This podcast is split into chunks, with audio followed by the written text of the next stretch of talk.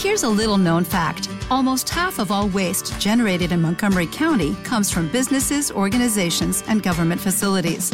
Reducing the amount of waste in your workplace will have a positive impact on our environment.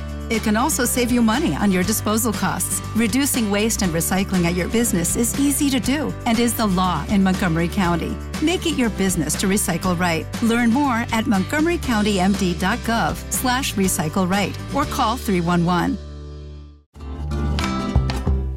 15 minutos pasaron de las 11 de la mañana. Recibimos en el estudio a Helen Waldner, eh, amiga de Ariel Goyeneche, el joven que falleció frente a la Comisaría Segunda de Paraná y cuya muerte está siendo investigada. Para poner en contexto a quienes no están, no han leído acerca del caso, el lunes 12 de febrero a la madrugada, Ariel es trasladado desde calle Buena hasta la Comisaría Segunda, en calle Gualeguaychú, y ahí falleció por causas que se están investigando y que tiene una versión oficial oficial y otras hipótesis. ¿Cómo estás, Ailén? Eh, queremos empezar la, entrevista que, contándonos un poco de cómo lo conociste Ariel, eh, desde cuándo. Eh, contanos quién era Ariel para vos.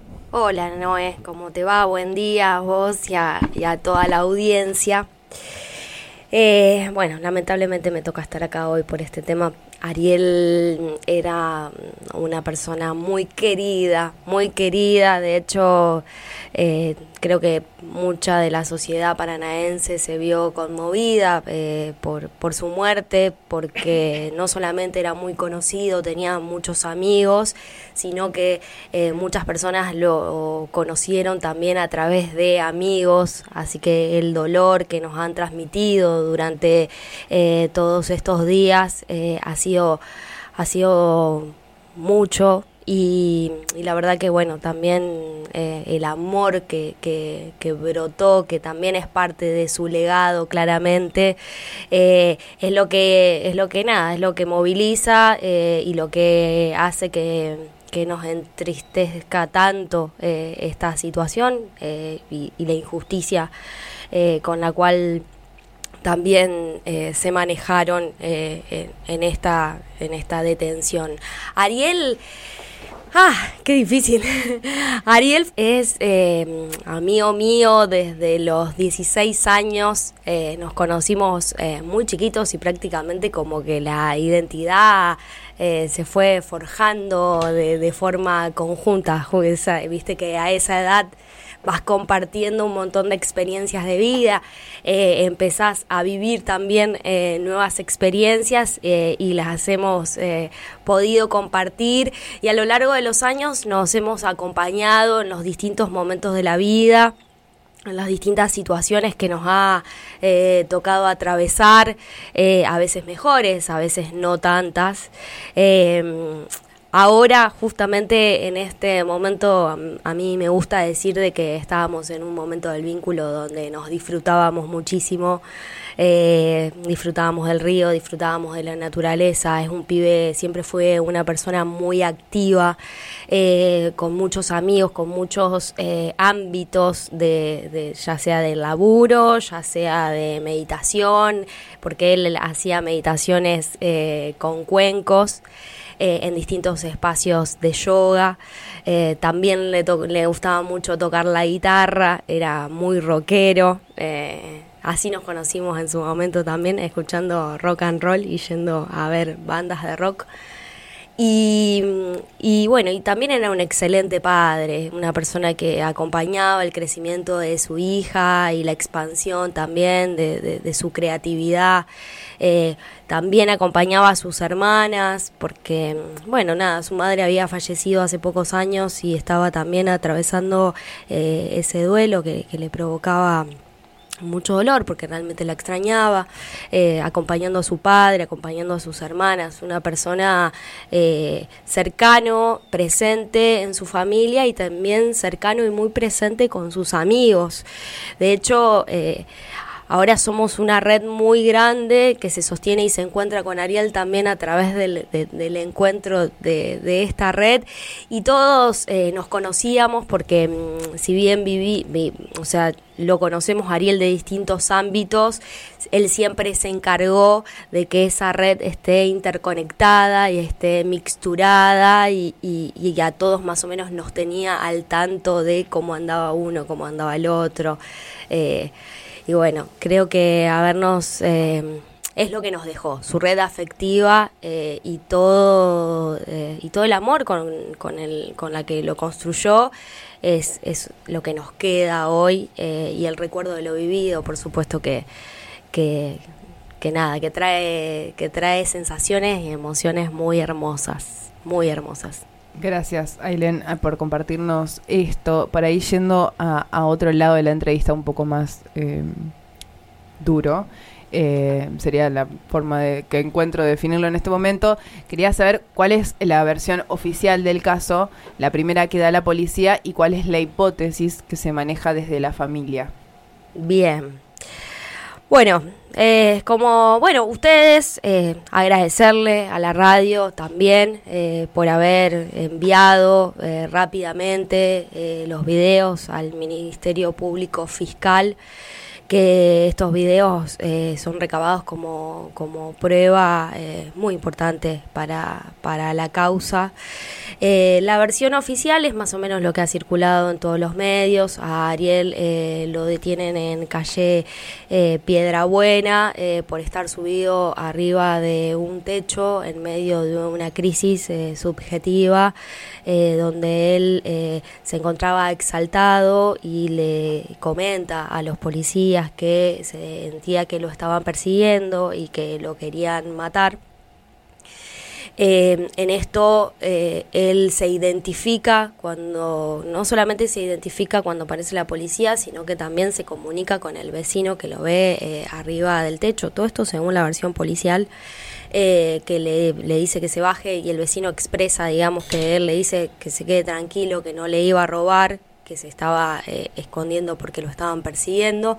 Luego llega el patrullero, se identifica, baja, accede a subir al patrullero, accede a que le pongan las esposas, todo esto de forma pacífica y eh, según la versión policial, eh, Ariel eh, vuelve a tener una crisis a la altura de la jefatura departamental de policías en calle Gualeguaychú antes de llegar a Belgrano, a 50 metros de la comisaría segunda, donde él termina perdiendo la vida.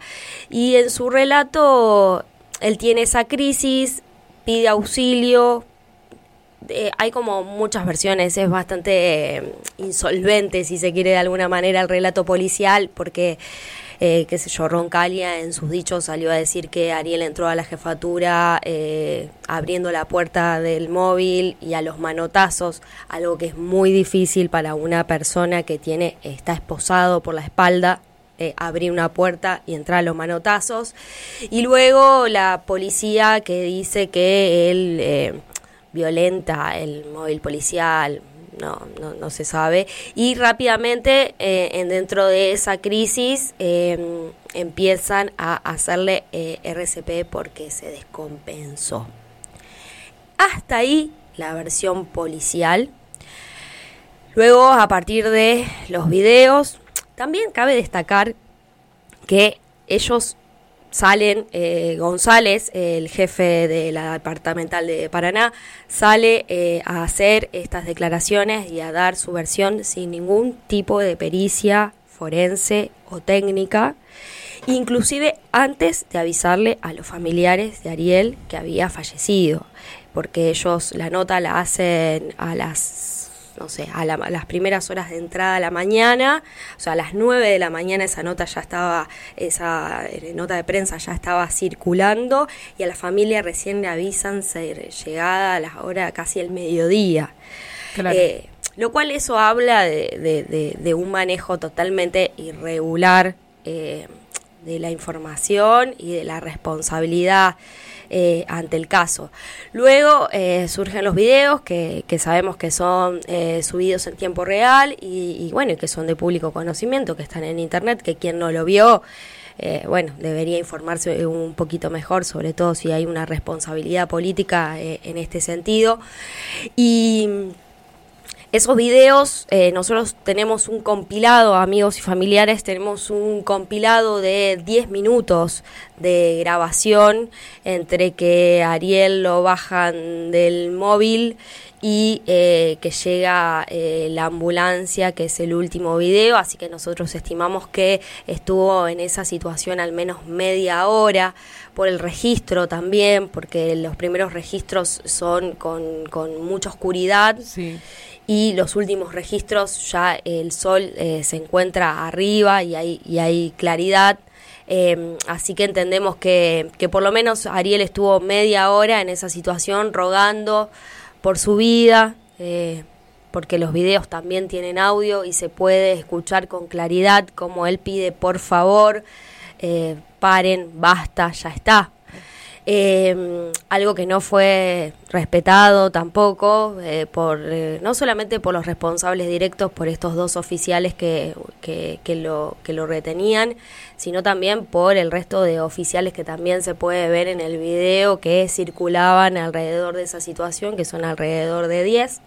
Hay dos móviles, el 902 y el 802, que, que están también eh, registrados por la filmación y, después otros móviles ya más entrada la mañana cuando Ariel eh, ya estaba sin vida que, eh, que llegan al lugar del hecho.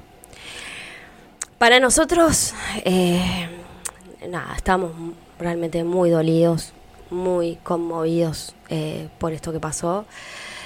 para nosotros es una muerte totalmente evitable. el manejo fue con mucha negligencia. Y nos encontramos, eh, los resultados de la autopsia preliminar arrojaron que la causa de muerte fue asfixia y nos encontramos... Eso también se ven en los videos. Eso se ve en los videos, sí. En los videos se ven con mucha claridad como dos policías. Uno, que según las declaraciones del ministro de Seguridad prácticamente lo doblaba en peso, que es la persona que está sobre su tórax y que aplasta su cara eh, contra la vereda, eh, que pesaba alrededor de 130 kilos. Eh, Ariel, o el Goye, como me gusta decirle a mí, era una persona de contextura muy flaca, digamos. su peso no llegaba a los 70 kilos, medía 1,70 eh, digo, era muy fácil de manejar si se hubiera hecho en las condiciones en las que Roncaglia, el ministro, dice que tienen que hacerse de un oficial o eh, agarrado, agarrando a la persona por cada extremidad. Esa es eh, una, una forma de poder contener a una persona no menos violenta, pero por lo menos eh, con menor riesgo, de, poner eh, la vida en peligro.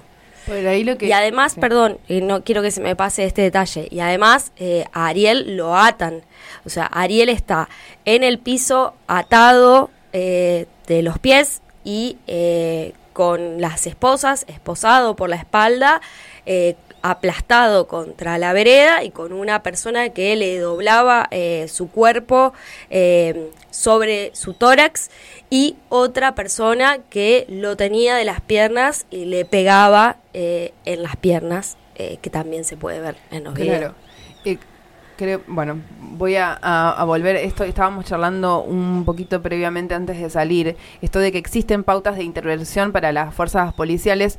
Yo remarco esto porque, porque podemos hablar de la, de la cuestión protocolar, de, decir hay capacitaciones, se viene brindando información para quienes conforman parte de las fuerzas policiales, pero también hay una cuestión de, eh, no sé si ponerlo en este contexto, pero más de sentido común, y, y me interesaba esto que vos decías fuera del aire para, para que lo podamos compartir con la gente que nos está escuchando, que volviendo a esto de que existen pautas de intervención para las fuerzas policiales de seguridad federal en situaciones de crisis de salud mental o consumo problemático que también rigen a nivel nacional. Es decir, eh, ¿Qué pensás acerca de esto? ¿Cuál es como tu visión de, de, esto? Y, cómo se dio en este contexto que básicamente no cumplieron con, con ninguno de los protocolos ni ninguna de las pautas de intervención ante casos de, salud mental.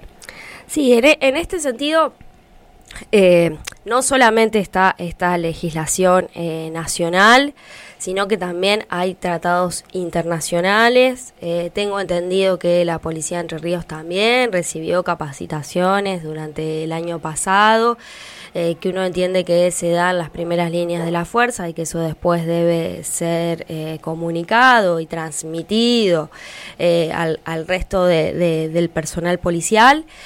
pero acá lo que se ve, digo, hay como dos problemas. Me parece que por un lado está el problema de cómo actúa la policía por lo menos la policía de Entre Ríos, que, que, tiene un, un, prontuario de violencia de larga data. Claro, eh, mencionar también que un caso reciente que, que, sucedió en la localidad paranaense fue el de Vicky Núñez, que también en un contexto de crisis eh, fue también asfixiada por, por, la policía, por los manejos policiales. Exactamente. Y vos, y fíjate ahí, digamos, un, ese caso que es muy similar, que es el de Vicky Núñez y el de Ariel Goyeneche, tienen exactamente el mismo relato o sea, acá hay como... Eh, no, yo voy a esperar, nosotros estamos pidiendo esclarecimiento del accional policial, pero bueno, todo indicaría de que acá hay un relato que está armado y que se repite ante ciertas eh, situaciones, o resultados de operativos policiales cuando el, eh, el detenido, la detenida termina muerto. En este sentido, me parece que eh, inclusive, eh, si yo no me equivoco, el, el, ministro de Seguridad lo dijo. O sea, él era un potencial delincuente. Él era un potencial sospechoso. Pensaban que estaba exaltado no porque había robado en ese lugar, sino porque había robado en otro lugar. O sea, para ellos era un potencial criminal y a diferencia de lo que dictamina la ley, de que todos son inocentes hasta que se dictamine lo, contrario para la policía desde su percepción y desde su perspectiva y desde donde se paran eh, para eh, supuestamente brindar seguridad eh, a la comunidad, en este caso de Paraná, vos sos un potencial criminal hasta que demuestres lo contrario. En este sentido, hay algo que tiene que ver con el accionar, el accionar brutal y deshumanizado que tiene la policía de Entre Ríos. Eh, que, se ven, que, o sea, que todos lo estamos viendo ahora en la calle porque se, se, están aumentando los operativos y las requisas callejeras y que también eh, sabemos porque nos están llegando denuncias de golpizas, eh, de, eh, de arrestos, eh, de persecuciones. hace poquito en Bajada Grande lo cagaron a piña a un pibe, disculpa la expresión, pero fue lo que hicieron. Hace dos semanas me encontré con un chico en la plaza de nacionalidad brasilera golpeado, que también me dijo que había sido la policía. Entonces nos encontramos a que la, para la policía es más fácil reducir a una persona a través de la violencia física que llamar a la ambulancia o comunicarse amistosamente. Porque si vos tenés a una persona que está atravesando una crisis subjetiva de salud mental o de consumo, tenés que hablarle y tenés que hablarle tranquila o tranquilo, tenés que darle seguridad y tenés que lograr que esa persona se sienta contenida hasta que lleguen los agentes sanitarios eh, idóneos y correspondientes. Eh, o llamar a la ambulancia si sentís que te... y llamar a la ambulancia. O sea, porque claramente y evidente no tienen herramientas para actuar ante esta situación. Y por otro lado también está eh, la disputa de sentido eh, a nivel social eh, y la criminalización que existe sobre las personas que tienen o que atraviesan algún tipo de padecimiento, ya sea de consumo problemático que estén en situación de consumo o algún padecimiento de salud mental. Yo llamo también un poco a la sociedad a poder empatizar con esta problemática, a poder comprender que es una problemática que existe, que tener que atravesar una enfermedad eh, y estar en situación de consumo no te convierte en un criminal, sino que sos una persona que está atravesando una enfermedad y que es necesario que empecemos a tratarnos con más respeto, eh, porque en definitiva esta es la ciudad que a Ariel Goyeneche y a mí nos vio crecer y lo que esperamos tanto de las instituciones como de la comunidad paranaense es eh, protección, es seguridad, es que nos cuiden, es que, confíen en nosotros, porque lo que le pasó a Ariel le podría haber pasado a cualquier otra persona. Sí, y, que de hecho, o sea, no, no eh, siento que es redundante, pero ya pasó en, Paraná otras veces. Entonces, eh, ya es una problemática sostenida, por lo menos. Estamos con eh, Ailén Waldner, eh, estoy pronunciando bien.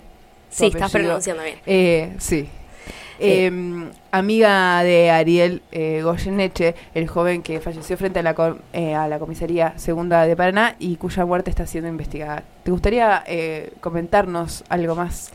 Sí, eh, por último y como para terminar, eh, nada, eh, ante los dichos del ministro de Seguridad, de Público Conocimiento, como amiga de, Ariel y, como familiares, nosotros estamos pidiendo que se retracte. Eh, que se retracte públicamente, que si no vio los videos, eh, como, como él dice, que por favor eh, los vea, porque ahí hay una, una muestra clara de que por lo menos no, Ariel no tuvo el tratamiento ni el acompañamiento ni la contención que merecía una persona eh, en su situación. Y, pedir eh, a la sociedad que nos acompañe, eh, que nos acompañe en el pedido de justicia y en el rápido esclarecimiento del accionar policial, porque realmente no solamente necesitamos justicia para que Ariel pueda descansar en paz, sino también necesitamos que esto no vuelva a sucederle a nadie más, porque es algo sumamente doloroso. Y próximamente, durante los próximos días, eh, probablemente eh, hagamos eh, un homenaje eh, y una actividad, una intervención en el lugar donde, donde, donde murió Ariel, ahí en calle Gualeguaychú, enfrente a, a, la comisaría segunda, y nos gustaría y sería importante que la comunidad no, nos pueda acompañar en esa acción para, para seguir construyendo la memoria, la memoria de las víctimas eh, de la violencia policial eh, y también eh, esto, la construcción permanente de, la memoria de, las personas que, que, nada, que, están, que han sufrido este tipo de situaciones, que son, son muchas familias, lamentablemente. Y y bueno, eh, eso, agradecerles a ustedes eh, por, la invitación, por la nota, espero que, haya servido para esclarecer un poco eh, y bueno, y seguimos en contacto. Vamos a seguir en contacto acompañando el caso de cerca. Gracias, Ailen, por pasar este rato por la radio comunitaria Barriletes y no está de más recordar que pedimos justicia por Ariel Goyeneche y que se esclarezca el caso que, que demás están sobradas las pruebas. Eh, es, hay, hay, un registro audiovisual, entonces nada, pedimos que, que la justicia haga algo pronto.